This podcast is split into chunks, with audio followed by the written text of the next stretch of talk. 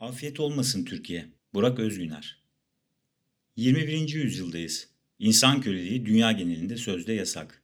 Yasal olarak devam eden başka bir kölelik var. Hayvan köleliği.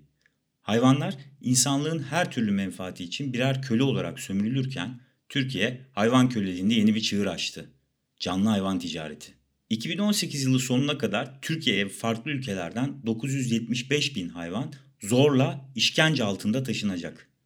Çünkü hükümet Türkiye toplumuna ucuz et yedirmenin peşinde olduğunu iddia ediyor. Hükümetin ucuz et politikası ise hayvanlara sistematik işkence ve ölüm olarak dönüyor. Bundan sadece kendi yandaşlarını zengin etme derdinde olan hükümet mi sorumlu? Tabii ki hayır. Hayvanları birer kaynak, sömürülecek meta, köle olarak gören ve bu şekilde yaşayan her insan bu zulüm ve ölümlerden birincil derecede sorumlu.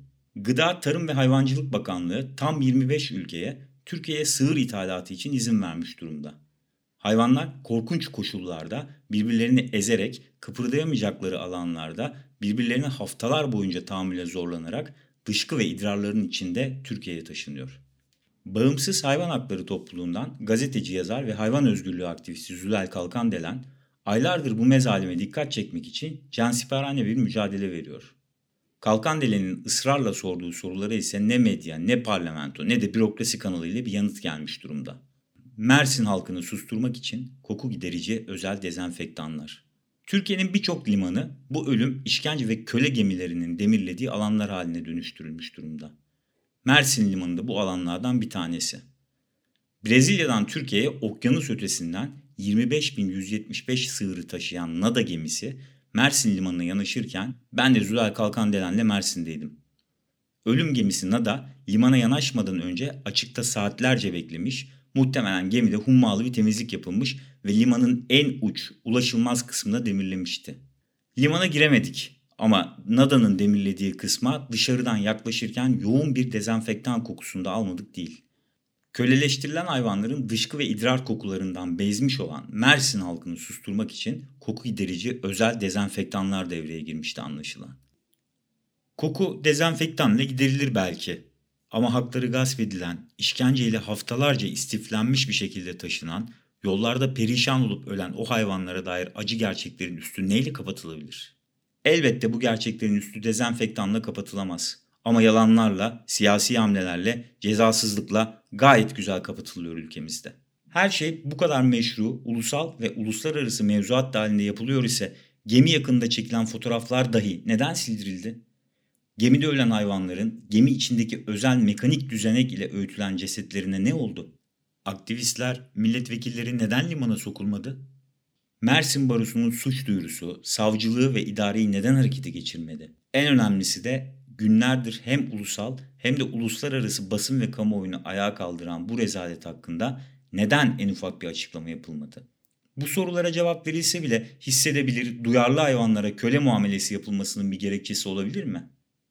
Hayvan köleliği ve soykırımı tarihe karışmalı. Biz hayvan özgürlüğü aktivistleri canlı hayvan ticareti, et ithalatı gibi adlarla gerçekleştirilen, mezbahalarda her gün sürdürülen bu hayvan köleliği ve soykırımının topyekün tarihe karışması gerektiğini düşünüyoruz.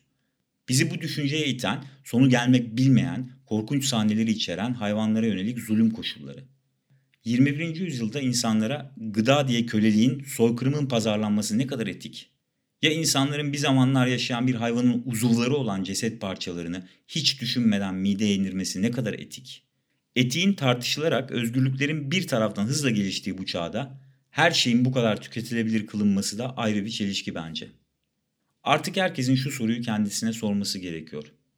Acıyı, ağrıyı, korkuyu, stresi ve birçok duyguyu hissedebilen, doğal yaşamlarında özgürce yaşayan, sosyal yaşantıları olan, bizim dışımızdaki hayvanlara zulmetmeye, onları sömürmeye ve soykırıma uğratmaya hakkımız var mı?